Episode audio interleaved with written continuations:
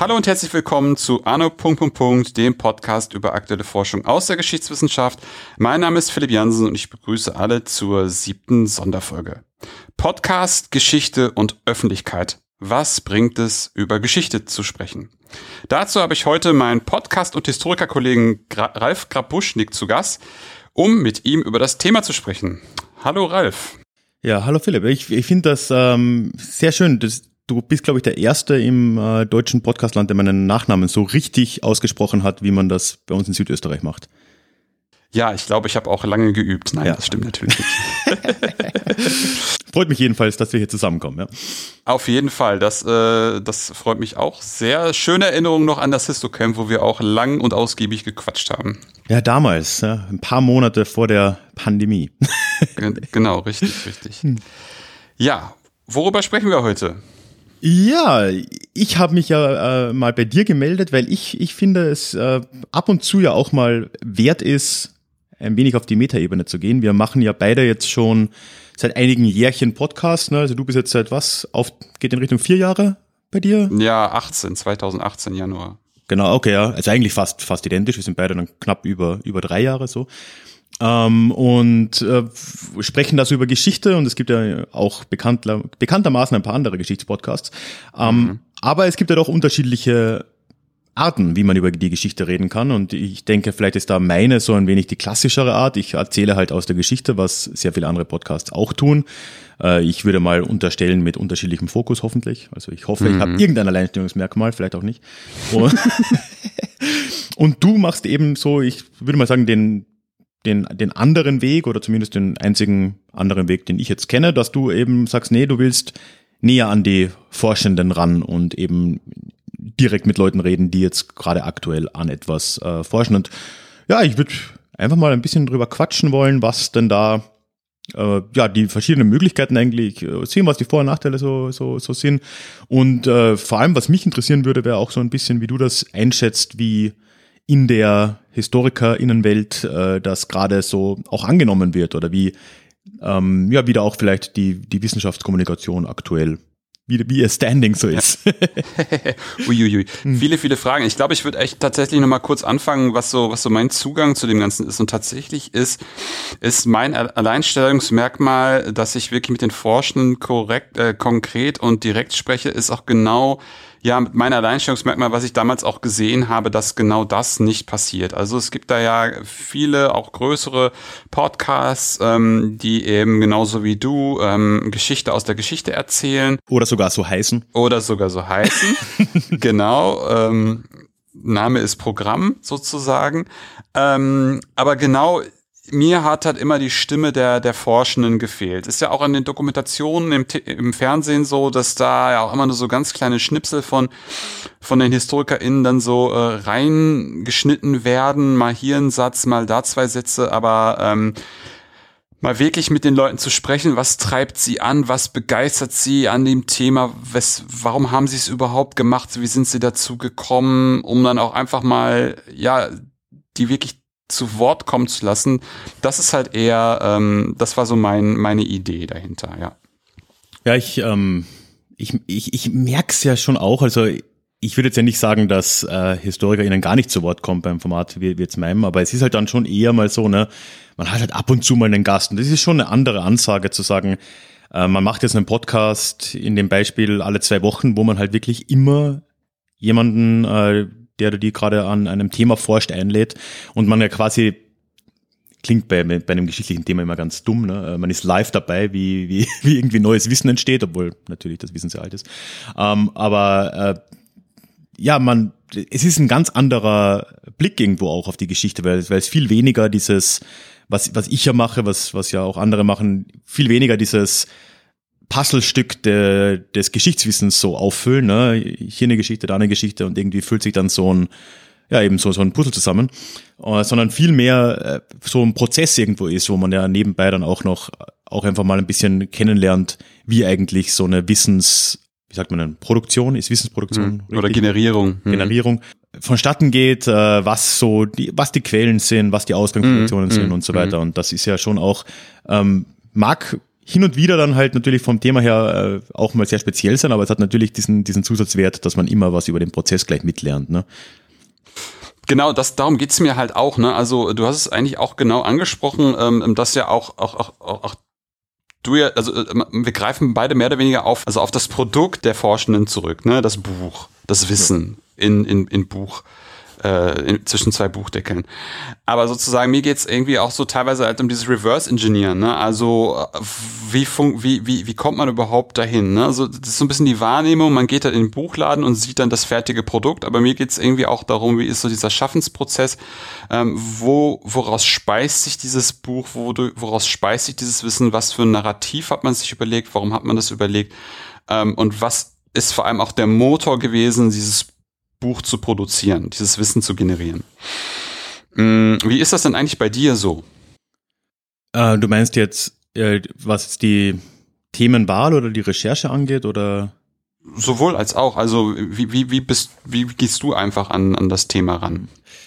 Ja, ich meine, ich glaube, das hast du jetzt schon relativ gut in Worte gefasst. Man benutzt ja am Ende natürlich die gleichen, nennen wir es mal Quellen, halt, oder in dem Fall Sekundärliteratur, dass ich halt dann schlicht und ergreifend ja auch natürlich dann Bücher oder Artikel oder was auch immer mir jetzt in die Hände kommt von Forschenden mir vornehme, und das dann irgendwo als ja viel mehr vielleicht als Produkt wahrnehme und dann eben den Inhalt spannend finde, erzählenswert finde und dann halt da tiefer einsteige und das dann eben erzähle, und dann ja meistens ist ja dann das Buch oder der Artikel ist ja dann auch nur ein Faktor, und ich bin dann auch jemand, also ich mache mir mal einen Überblick meistens auf Wikipedia, da das funktioniert auch meistens gerade für die Jahreszahlen-Einordnung und so ganz gut. Dann mal ein bisschen googeln, mal schauen, was andere Podcasts gemacht haben, dann eben das Buch / den Artikel und was es vielleicht sonst noch gibt.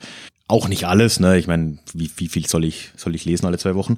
Und erzähl das halt dann, ne? Und das hat sicher einen Vorteil, einerseits, dass eben das Wissen oder das Erforschte irgendwie ein bisschen verbreitet wird. Auf der anderen Seite geht natürlich die Arbeit dahinter und die Person dahinter ein bisschen unter, ne? Ist am Ende ja auch irgendwo eine Fokusfrage, was man sich denn konkret anschauen will. Und was mich jetzt interessieren würde, ich weiß, das ist jetzt wahrscheinlich für dich sehr schwer zu sagen.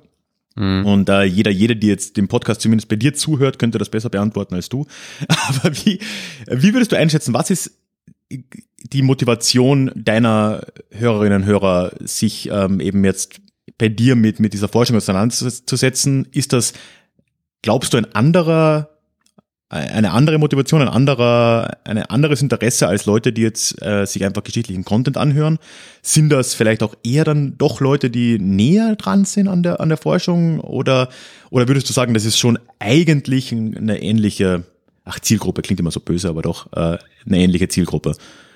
Es sind ja 2 Fragen, ne? Einmal die Motivation der Gäste und einmal sozusagen, wer das sich anhört, ne? Genau, also fangen wir mit den Hörenden vielleicht an. So.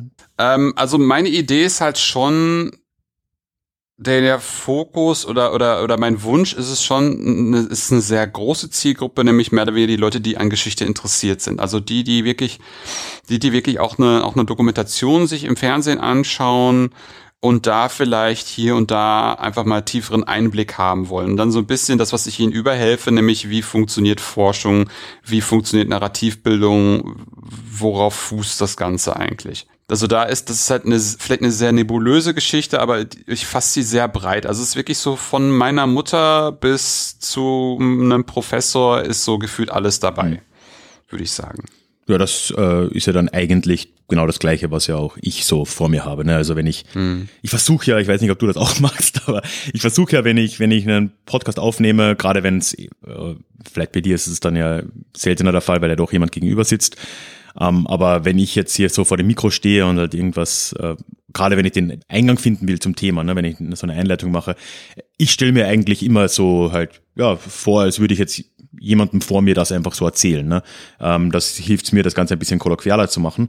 Und da ist eigentlich, ja, das ist genau diese Gruppe, die du ja da auch im Sinn hast, ne? Also ich versuche ja auch quasi dann Leute anzusprechen, die halt egal was sie im Leben beruflich oder sonst was machen, egal was jetzt unbedingt ihre Ausbildung war oder ihr Bildungsabschluss oder ich weiß nicht was, die halt einfach ein Interesse daran haben, sich mit Historischem zu befassen. Und ich finde es lustig, dass du gerade da die Dokus auch so ansprichst, weil das höre ich auch wirklich relativ oft dann in Mails oder in Rückmeldungen, dass es da echt eine Überschneidung gibt von Leuten, die zumindest jetzt meinen Geschichtspodcast hören, aber ich nehme mal an, genauso deinen, die halt vielleicht vor 10 Jahren noch deutlich mehr Zeit damit zugebracht hätten, sowas wie Terra X oder so zu schauen. Genau. Ja. Und das ist so, also ich habe halt immer in der Gesprächsführung das Publikum im Sinn, indem ich einerseits versuche, eine Anmoderation relativ nüchtern zu sein, also schon so einen Aufreißer irgendwie zu machen, irgendwie anzuteasern, aber mir geht's dann vor allem im Gespräch dann darum, dass wir vielleicht nochmal eine Einordnung machen. Also ich habe zum Beispiel heute oder jetzt gerade ist eine Folge rausgekommen zum Westfälischen Frieden, der ja mehr oder weniger der Friedensschluss nach dem Dreißigjährigen Krieg ist. Und da ging es mir zum Beispiel auch mal darum, kurz über den Dreißigjährigen Krieg zu sprechen und über die Akteurinnen und Akteure zu sprechen, die daran beteiligt sind. Und überhaupt mal aufzumachen, worüber reden wir hier überhaupt und was ist sozusagen der Hintergrund des Westfälischen Friedens.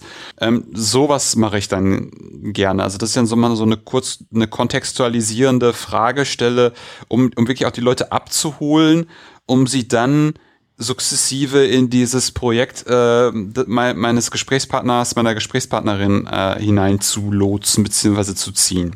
Ja, das finde ich eigentlich auch gerade bei dir echt relativ herausfordernd und ich finde dann echt auch meistens sehr gelungen, was mir sehr schwerfällt, wo wir halt, mit wir meine ich jetzt ich oder die Kollegen von Geschichten aus der Geschichte, Historia Universalis, you name it, wo wir uns hinstellen und in meinem Fall eine halbe Stunde, in anderen Fällen auch gerne mal mehr, Zeit damit aufbringen, ein Thema quasi darzulegen.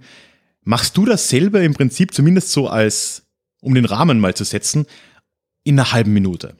Du setzt dich hin, sagst, ja, hier, willkommen, Arno Punkt Punkt Punkt, ich bin der, heute ist hier und Thema halbe Minute, fangen wir an mit dem Interview und trotzdem sind die Leute irgendwo auf einer Ebene abgeholt und das hat ja wieder, klar, natürlich kann man alles immer in viel mehr Details darlegen, aber natürlich kann man kann, und viele Leute haben endlose Bücher geschrieben über den 30-jährigen Krieg, aber man kann ja auch mal die Leute einfach mit einer relativ kurzen Zusammenfassung mal abholen und sich dann ein Thema, was halt jetzt gerade der oder die Forschende vor dir sich vorgenommen hat, im Detail anzuschauen und das andere halt auch einfach mal großen Kontext vergeben, aber halt die Details auch mal sein lassen. Ne? Ja, da muss ich gestehen, da kommt halt sehr hart der Online-Redakteur durch. Ne? Also wirklich, das geht auch in der Produktion sehr schnell. Mhm.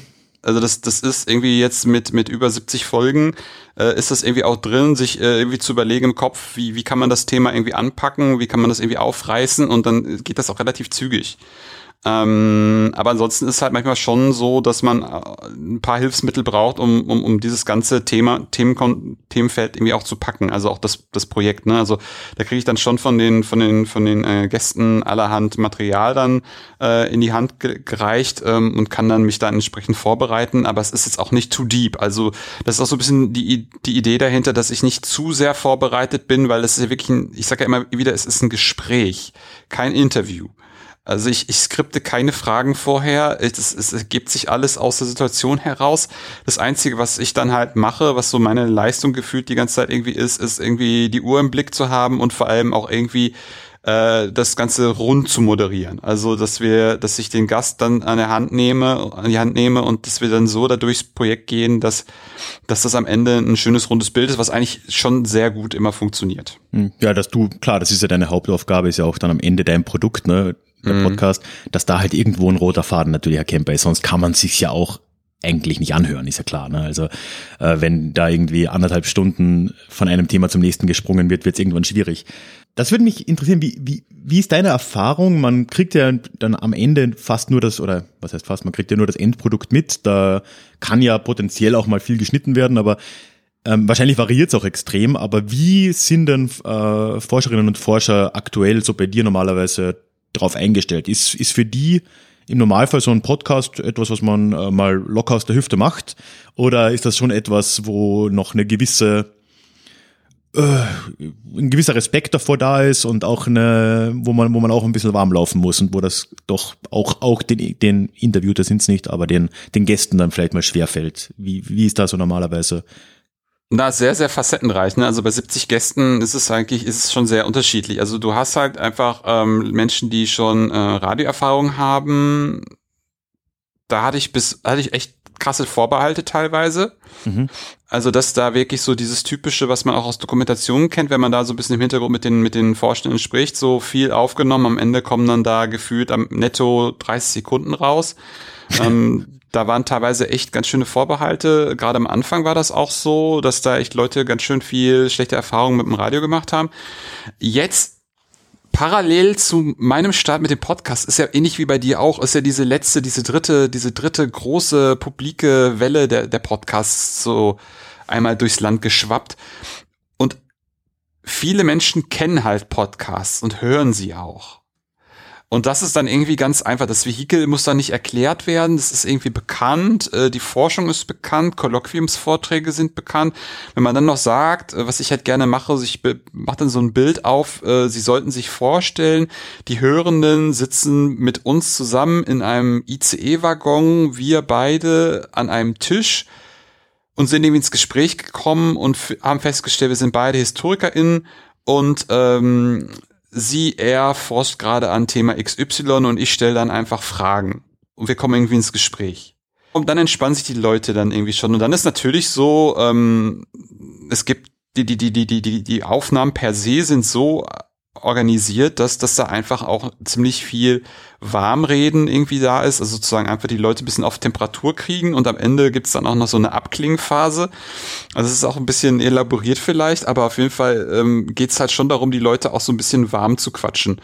Zu Vor-Corona-Zeit, man muss ja fast das jetzt irgendwie so ein bisschen so datieren, war das dann vis-à-vis immer ganz einfach, das hinzukriegen. Da hat man auch eine nette Aufnahmeumgebung geschaffen. Jetzt halt gerade ist es dann manchmal ein bisschen schwierig, das so remote irgendwie zu bewerkstelligen. Wobei ja wahrscheinlich unter den Forschenden ja doch jetzt nach einem Jahr Corona es wahrscheinlich jetzt wieder besser wird, ne? Weil einfach die Nutzung der genau. technischen Möglichkeiten ja doch wieder zunimmt. Ich weiß nicht, es soll ja auch hier, ne, wie du sagst, soll ja kein Interview sein, soll ein Gespräch sein. Ja, aber ich habe irgendwie, kommen mir gerade so viele Fragen in den Sinn, also ich mache einfach mal weiter. Wie ist das eigentlich aktuell so, klar, einerseits kannst du natürlich, und damit hast du sicher angefangen, halt Menschen anzufragen, ob sie dann in den Podcast kommen wollen. Das gut, macht für mich natürlich Sinn und ich schätze mal, dass eine gute Zahl von denen auch dann gerne kommt, weil ja Außenwahrnehmung ja doch wichtiger wird in der Wissenschaftscommunity.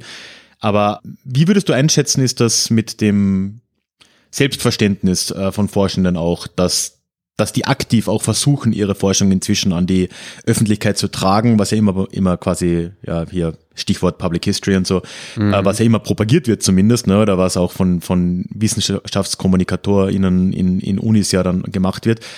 Kommen da Leute auch auf dich zu, weil sie sagen, hey, ich mache gerade dieses und jenes Thema, ich finde das wichtig und ich möchte darüber reden, oder ist da schon immer noch eine gewisse Distanz da und es ist schon eher so, dass man sie ein bisschen hervorbieten muss? Es ist eher das Hervorbitten schon. Also die Resonanz, gerade bei Twitter, ist echt phänomenal. Also da könnte ich, wenn ich die komplette Resonanz auch in Aufnahmen gießen würde, hätte ich da jetzt irgendwie für 2 Jahre Gäste auf der Liste. Aber es ist so dieses proaktiv, was man ja so schön im Marketing-Sprech irgendwie so sagt, das ist halt echt sehr, sehr vereinzelt nur. Okay, ja. Ja, ich meine, das ist, ohne jetzt natürlich da auf die Stereotype irgendwie zu spielen, aber das hört man ja immer, ne, dass ja quasi dieser Wandel hin zu einer quasi, ja, nennen wir es proaktiven Wissenschaftskommunikation von forschenden Seite ja schon auch immer wieder mal bemängelt wird, dass das zwar passiert, dieser Wandel, aber halt relativ langsam, ne? Also was ich jetzt so mitbekomme, auch aus der Naturwissenschaft, wenn man so methodisch inkorrekt oder so hört, dass die ja schon auch immer ihre Zweifel dran haben, wie gut das auf einer breiteren Ebene gerade vonstatten geht, ne? Oder wie viel Begeisterung auch da ist. Ja, ja. Also das Problem ist, es ist ja irgendwie auch, ich will jetzt nicht die ganze Zeit irgendwie so im Denglisch reden, aber es ist halt so money-driven, ne? Also gerade in den Naturwissenschaften steckt da halt auch einfach bestimmtes Geld hinter, sind einfach ja auch die Finanzierung von Projekten anders gelagert als in den Geisteswissenschaften, ne? Also das da wird halt schon mehr ein höheres Augenmerk auf Öffentlichkeit gelegt. Mhm. Das führt halt einfach dazu, dass dann da auch entsprechende Kapazitäten genutzt werden. Mal ist es dann erstmal nur so auf einer freiwilligen Basis, wird dann aber halt irgendwann auch eingepreist. Und das ist es halt in den Geschichtswissenschaften nicht. Das ist immer on top. Und viele, die vielleicht jetzt gerade zuhören, wissen das sicherlich, aber es sind halt auch teilweise sehr, sehr prekäre und ausbeuterische Situationen, in denen gerade junge WissenschaftlerInnen sich bewegen, und da ist es dann einfach alles on top, und wenn dann noch eine Familie dazu kommt, die man dazu dann noch gründet, dann ist halt einfach der Rahmen, Wissenschaftskommunikation zu betreiben, wirklich sehr begrenzt, aus sehr, sehr, sehr nachvollziehbaren Gründen. Ja, das kann man, glaube ich, gar nicht jetzt für Leute, die nicht, ich meine, es ist ja in anderen Wissenschaften auch so, aber gerade also in der Geisteswissenschaft habe ich das auch so wahrgenommen. Ne? Also in meinem Master zum Beispiel, wir hatten da halt so einen Betreuer, der quasi unseren Studiengang halt quasi so mitgeleitet hat. Und das war ein Typ, Anfang 40, und der hat gerade so an seiner Habilitation gearbeitet, musste also eine Riesenschrift irgendwann mal abliefern, ne? So eine Habilitation, Hausnummer, was sind das, 500 Seiten oder was auch immer. Ja, so um den Dreh. Riesen Forschungsaufwand, selbstverständlich, hat währenddessen Vorlesungen gehalten und hat uns quasi betreut, musste währenddessen Publish or Perish quasi mehrmals im Jahr irgendwie ein Paper raushauen, und bezahlt wurde er, soweit ich das verstehe, vor allem für die Vorlesungen, die er gehalten hat, dann halt auf so einer eigentlich de facto Stundenbasis plus ein bisschen was, ne? Und dann halt noch so einen kleinen Obolus für ein bisschen Admin, ne? Und dann denkt man sich halt schon so, okay, diese Menschen werden, und der war vielleicht ein sehr krasses Beispiel, aber diese Leute werden de facto für vielleicht 20% ihrer Aufgaben bezahlt. Und natürlich, dann ist halt sowas wie jetzt noch Kommunikation zu betreiben nach außen, eben, es ist on top, und wahrscheinlich, und das ist jetzt vielleicht der Unterschied zu Medientreibenden anderer Art, ne, die man leicht in ein Interview bekommen kann. Es ist dieser, schon wieder Englisch, ne, der Reward ist irgendwie viel weniger greifbar für die Leute, weil so sich einen Namen machen als Wissenschaftler in der Öffentlichkeit, das ist ja nicht wirklich realistisch und auch nicht das Ziel der meisten Leute. Ne? Das kann mal irgendwie ein Harari oder so, der hat mal einen Namen, aber ist ja kein Ziel, das jetzt irgendwie sonderlich viele Kapazitäten auffressen sollte. Und man hat halt nicht direkt was davon. Ne? Also es ist gerade, sogar wenn man ein Buch draußen hat, ne? Also das kenne ich, hier, habe auch mal ein Buch mit Verlag veröffentlicht. Man hat kein Interesse, ein Buch, das man mit Verlag rausgebracht hat, gerade ein wissenschaftliches Buch, über einen Podcast zu bewerben. Wenn das Buch jemand kauft, bekommst du 80 Cent. Das ist irrelevant. Also das ist halt so, ich kann es nachvollziehen. Ja. Ja.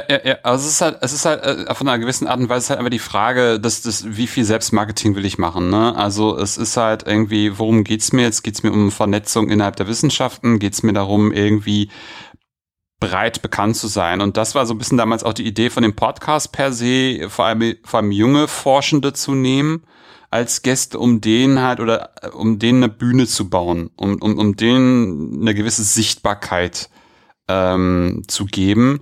Weil ich einfach finde, dass einfach da in dem Feld sehr viel Spannendes geforscht wird, und einfach auch über die Jahre habe ich da jetzt auch ein sehr buntes Potpourri an Themen zusammengetragen, die einfach teilweise bestimmten Leuten sonst nicht zugänglich wäre. Und das ist so ein bisschen die Idee dahinter gewesen. Ich glaube, das ist ja auch da nochmal wahrscheinlich wirklich auch realistischer. Ne? Also ich schätze mal jemanden, der oder die gerade an ihrer Diss schreibt, wäre jetzt wahrscheinlich so das klassische Beispiel vielleicht, ne? Leute in ihren späten 20ern, frühen 30ern, die vielleicht dann eben auch noch diesen Faktor Familie noch nicht haben, ne? Und wo dann auch einfach vielleicht mehr Zeit da ist. Da kann das, ist ein stärkeres Verkaufsargument, ne? Dass man da mal in einen Podcast kommt und seinen Namen halt ein bisschen bekannter macht und das Thema vor allem bekannter macht. Und wenn dann noch irgendwie jemand danach ein Paper liest oder so, oder jemanden auf, was gibt's denn jetzt gerade, academia.edu ist nicht mehr ganz in, oder? ResearchGate oder wie auch immer, dann folgt, dann ist das vielleicht auch irgendwie ein Erfolg oder so für die Leute. Wird später natürlich dann schon ein bisschen schwieriger. Ja. Ich fand es jetzt ganz, ich meine, darüber denke ich oft nach und wir hatten da, glaube ich, auch beide mega Glück, wenn ich das mal so sagen darf, dass du hast die Podcast-Welle angesprochen, dass wir quasi Anfang 2018 begonnen haben. Das war gerade so richtig, würde ich sagen. Und seitdem hat sich ja sicher einiges verbessert, aber ich könnte mir schon vorstellen, weiß nicht, nimmst du das auch so wahr, dass unter den Medien, in denen man auftreten kann, jetzt Podcasts trotzdem nicht unbedingt so das beliebteste unter WissenschaftlerInnen sind. Ne? Also wenn sie die Wahl hätten, würden die wahrscheinlich auch lieber im Fernsehen auftreten. Und dann halt ist auch der gute alte Presseartikel, wo man irgendwo interviewt wird oder zitiert wird, wahrscheinlich auch immer noch, hat ein gewiss bisschen mehr Pull-Faktor, oder ändert sich das? Ja, es ist mal so, ne? Also es sind ja ganz viele Medien jetzt aufgesprungen auf diesen Podcast-Zug und produzieren da fleißig ihre Formate vor sich hin. Da hätte man jetzt behaupten können, da gibt's eine bestimmte Aufwertung des Mediums Podcast, bin ich mir aber nicht so sicher. Und darüber hinaus, ja, einerseits Presseartikel, sicherlich interessant, aber schau mal rein, wer da schreibt. Das sind halt oft Leute mit einem Lehrstuhl. Mhm.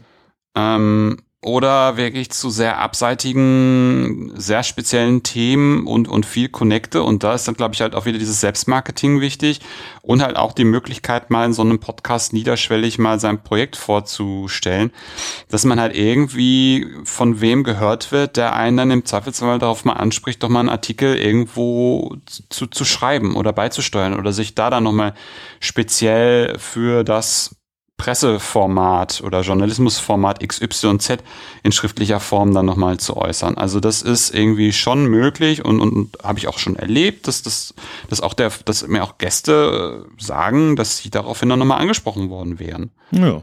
Oder auch, dass Verlage beispielsweise die Podcast-Folge verlinken, selbst wenn das damals in einem Werkstattzustand, also des Projektes, veröffentlicht worden ist, aber wird es trotzdem halt genutzt. Also das halt auf jeden Fall schon. Ich weiß ehrlich gesagt nicht so genau, was jetzt gerade wirklich die harte Währung ist. Viel halt, glaube ich, auch über Twitter oder halt auch über solche Sachen wie Blogs, aber ich sehe immer noch einen ziemlichen Gap zwischen dem, was ich so zwischen Kommunikation, also wie ich Kommunikation so sehe und wie das, was da dann angeboten wird, so ist. Das ist dann halt doch dann irgendwie oft dann eine Art von online verfügbarem wissenschaftlichen Paper und nicht so sehr, was vielleicht der Anspruch von Public History ist. Und was ich irgendwie auch schon aus der Wirtschaft irgendwie auch so kenne, du hast eine Studie als Basis und dann hast du ein Malwerk von Kommunikationsmitteln oder Malwerk an Kommunikationsmitteln und verschiedene Gradstufen und dann machst du wirklich vom Tweet bis zur Konferenz nudelst du halt diese komplette Studie durch. Das habe ich schon mal halt bei so einer Beratungsbude war das schon mal Thema und da hatten die mir genau das gesagt. Da wird eine Studie erarbeitet und die wird dann halt an dem Markt angeboten, wirklich auf zig verschiedene Varianten. Ja. Das sehe ich halt noch nicht.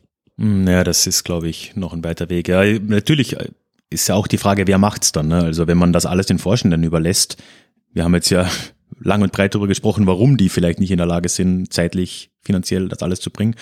In der Naturwissenschaft ist das teilweise halt sehr anders. Die haben halt dann ihre Wissenschaftskommunikationsteams, ob es jetzt an Unis ist, an Forschungsinstituten, gerade natürlich im angloamerikanischen Raum nochmal viel mehr, wo halt einfach auch Kohle und Manpower da ist, ne? Wo halt Leute sitzen, die, weiß ich nicht, 1, 1,5, 2 Vollzeitstellen, die das halt machen, ne? Und das ist halt auch was anderes dann, ne? Dann kann man das auch bringen. Ich meine, und in der Zwischenzeit, ja, auch ein Format jetzt wie deines wird halt dann natürlich nie alle ansprechen können, die theoretisch was zu teilen hätten, weil halt, ja, Leben in den Weg kommt, das ist auch klar. Und das ist muss es auch nicht, ne? Solange du spannende Themen hast, die du da aufbereiten kannst, solange die Hörenden das interessant finden und solange genug Leute zu Wort kommen, die das gerne möchten, ist ja auch alles gut. Ein breiter Wandel sieht natürlich anders aus, aber der muss halt dann auch mit ganz anderen institutionellen und finanziellen Mitteln passieren, weil sonst. Ja. Und das ist ja bisweilen halt noch die Angst, ne? Ich weiß nicht, wie du das so wahrnimmst, aber es ist halt eine große Angst da, dass halt zum Beispiel die Geldtöpfe für Forschung, und es ist jetzt ja zum Beispiel so, dass vom Forschungsministerium, ich glaube, das BAMF ist das, ne? Da sollen ja jetzt die Forschungsgelder auch an Wissenschaftskommunikation geknüpft werden, und da ist halt einfach eine gewisse Angst da, dass eben nicht die Kommunikation on top auf der Forschung ist, also sozusagen, dass Forschungsgelder, dass du Forschungsgelder und Kommunikationsgelder hast, sondern dass sozusagen das Geld, was für die Wissenschaftskommunikation verwendet wird, von den Forschungsbudgets weggenommen werden. Und das hat eine unheimliche Angst auch irgendwie da. Und die kann man, die ist wirklich im Raum greifbar. Und das finde ich halt irgendwie so schade. Also man kann ja einfach sagen oder die Sachen einfach einpreisen. Und ich meine, da wären ja auch zum Beispiel Jobs für dich oder für mich, die jetzt vielleicht sagen, Geschichte ist super, super, super spannend und wir würden da gerne einen Job draus machen, aber forschen möchten wir halt nicht, aber irgendwie mit Forschenden quatschen oder sprechen und für die Kommunikation machen, das wäre halt unser Job. Mhm. Ja, das ist ja auch ein Job, den es theoretisch gibt. Es gibt den nur unfassbar selten, gerade in Deutschland. Ja. Wird sicher auch mehr kommen, aber ich meine, das Problem ist halt auch, wenn jetzt das BAMF kommt oder egal von welcher Seite, ne, ich verstehe die Angst und ja den skeptischen Blick drauf schon, ne, weil es ist schon oft genug passiert, dass halt dann heißt, okay, wir verlangen jetzt von euch, dass ihr mehr Kommunikation betreibt und Gelder werden dran geknüpft, gleichzeitig geben wir euch aber nicht mehr Kapazitäten, ne? Oder mehr Planstellen oder was auch immer es dann in dem konkreten Fall ist. Ich verstehe schon, dass es dann da das Problem gibt. Ich weiß nicht, wie es im aktuellen Vorschlag aussieht. Der Weg muss auf jeden Fall dahin führen, dass es halt schlicht und ergreifend dann auch ja Planstellen für so etwas gibt, ne? Dass halt Leute dann in Zusammenarbeit mit Wissenschaftlerinnen und Wissenschaftlern das aufbereiten und kommunizieren, aber dass es eben Experten gibt, die Kommunikation machen und halt ja, man kann halt auch nicht, also das ist ja uns so leicht gesagt, ne? Wir haben halt irgendwie Freude dran, vor einem Mikro zu stehen. Wir, für mich zumindest, ich weiß nicht, du dich da auch angesprochen fühlst, für mich klingt jetzt Wissenschaftskommunikation erstmal ganz unterhaltsam. Aber man muss halt auch einfach mal verstehen, dass oder anerkennen, dass viele Leute, die eben in der Forschung sind, aus ganz anderen Gründen forschen, ne? Die haben halt ein tiefes Interesse an einem Thema oder sogar an, was in der Geschichte auch vorkommt, an einer Methodik, ne? Die stehen halt auf Archivforschung, die stehen drauf, irgendwie mit alten Handschriften zu arbeiten, oder? Das sind kleine Dinge, ne? Nichts davon hat was damit zu tun, dass sie sich gerne vor eine Kamera, vor ein Mikro oder was auch immer setzen wollen. Ja, das ist natürlich jetzt dann schade, weil es jetzt halt Leute gibt, die sich das zutrauen und die da Lust drauf haben, die haben dann eine Möglichkeit, bei dir oder anderswo damit auch ja, aufzutreten und ja doch auch gewisse Chancen sich damit zu eröffnen und die anderen halt nicht. Und ja, ob das jetzt wirklich so wünschenswert ist, weiß ich nicht. Wird sich ändern müssen. Ich meine, man hört es ja doch jetzt auch immer wieder. Für mich ist es wenig greifbar, aber man hört ja schon, dass anscheinend die Corona-Krise da vieles, was Digitalisierung und da fehlt das meiner Meinung nach zu einem Teil schon auch mit rein. Also ich glaube, das ist eine ähnliche Welle. Also mehr Digitalisierung bedeutet für mich auch mehr breitenwirksame Wissenschaftskommunikation, wenn man es umlegt. Dass da schon viel deutlich schneller passiert, als es sonst passiert wäre. Und hoffen wir mal, also ich glaube, dass wir da in den nächsten, weiß ich nicht, immer noch Deutschland, ne, reden wir mal lieber über 10 Jahreszeiträume, aber zumindest innerhalb derer dürfte sich da, glaube ich, schon ein Wandel langsam bemerkbar machen. Und in der Zwischenzeit gibt es ja dann Leute wie dich und naja, Leute wie mich eher weniger, die halt versuchen aus den Forschungen der Leute entweder, indem man die Menschen direkt einlädt oder eben ja ihre Themen zumindest in einer anderen Form aufbereitet, das weiter zu verbreiten. Und ja, schauen wir mal, wo es am Ende hinführt, ne? Was mich jetzt noch interessieren würde, warum machst du das eigentlich?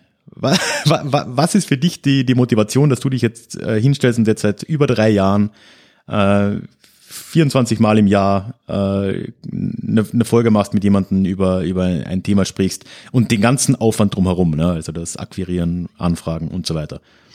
Uiuiui, das ist gibt's ganz viele Antworten mehr oder weniger drauf. Also es ist halt einfach immer noch so, dass Geschichte mich immer noch begeistert und fasziniert. Also eigentlich sozusagen das, was ich mir erhoffe, was die Forschenden, indem ich mit Forschenden spreche, das rüberbringen. Also die Begeisterung am Fach Geschichte ist auch das, was mich daran begeistert sozusagen, das zu tun, also einfach mit Leuten zu sprechen, die auch das gleiche Thema oder das große Themenfeld Geschichte, Geschichtswissenschaften begeistert, das zu machen, das finde ich halt spannend und auch einfach Neues kennenzulernen. Also einfach, klar bin ich auch in Feldern unterwegs, die ich irgendwie grob kenne oder auch gut kenne, aber finde es halt irgendwie sehr spannend, da neue Facetten kennenzulernen und mir auch vielleicht ganze neue Felder, wie zum Beispiel Mittelalter oder frühe Neuzeit, zu erarbeiten in bestimmten Themenbereichen. Das finde ich dann für mich dann auch ganz interessant.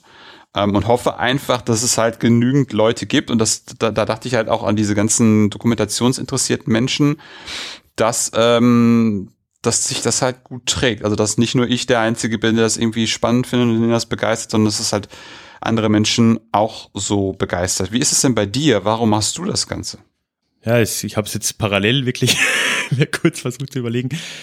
Ich glaube, es ist eine Mischung. Einerseits hat es angefangen, auch wie bei dir halt, natürlich, ich habe halt eine Begeisterung dafür. Bei mir war es halt auch so, dass das war bei dir, glaube ich, auch ähnlich, dass nach dem Studium, aber eigentlich auch schon ein bisschen im Masterstudium, ich von der Geschichte so ein bisschen weg bin und dann auch eigentlich lange Zeit mich nicht wirklich damit befasst habe. Und das war für mich halt dann auch einfach mal so eine Möglichkeit, wieder mehr Zeit mit Geschichte zu verbringen, schlicht und ergreifend. Mhm. Das war das eine, also schon auch diese Begeisterung fürs Thema.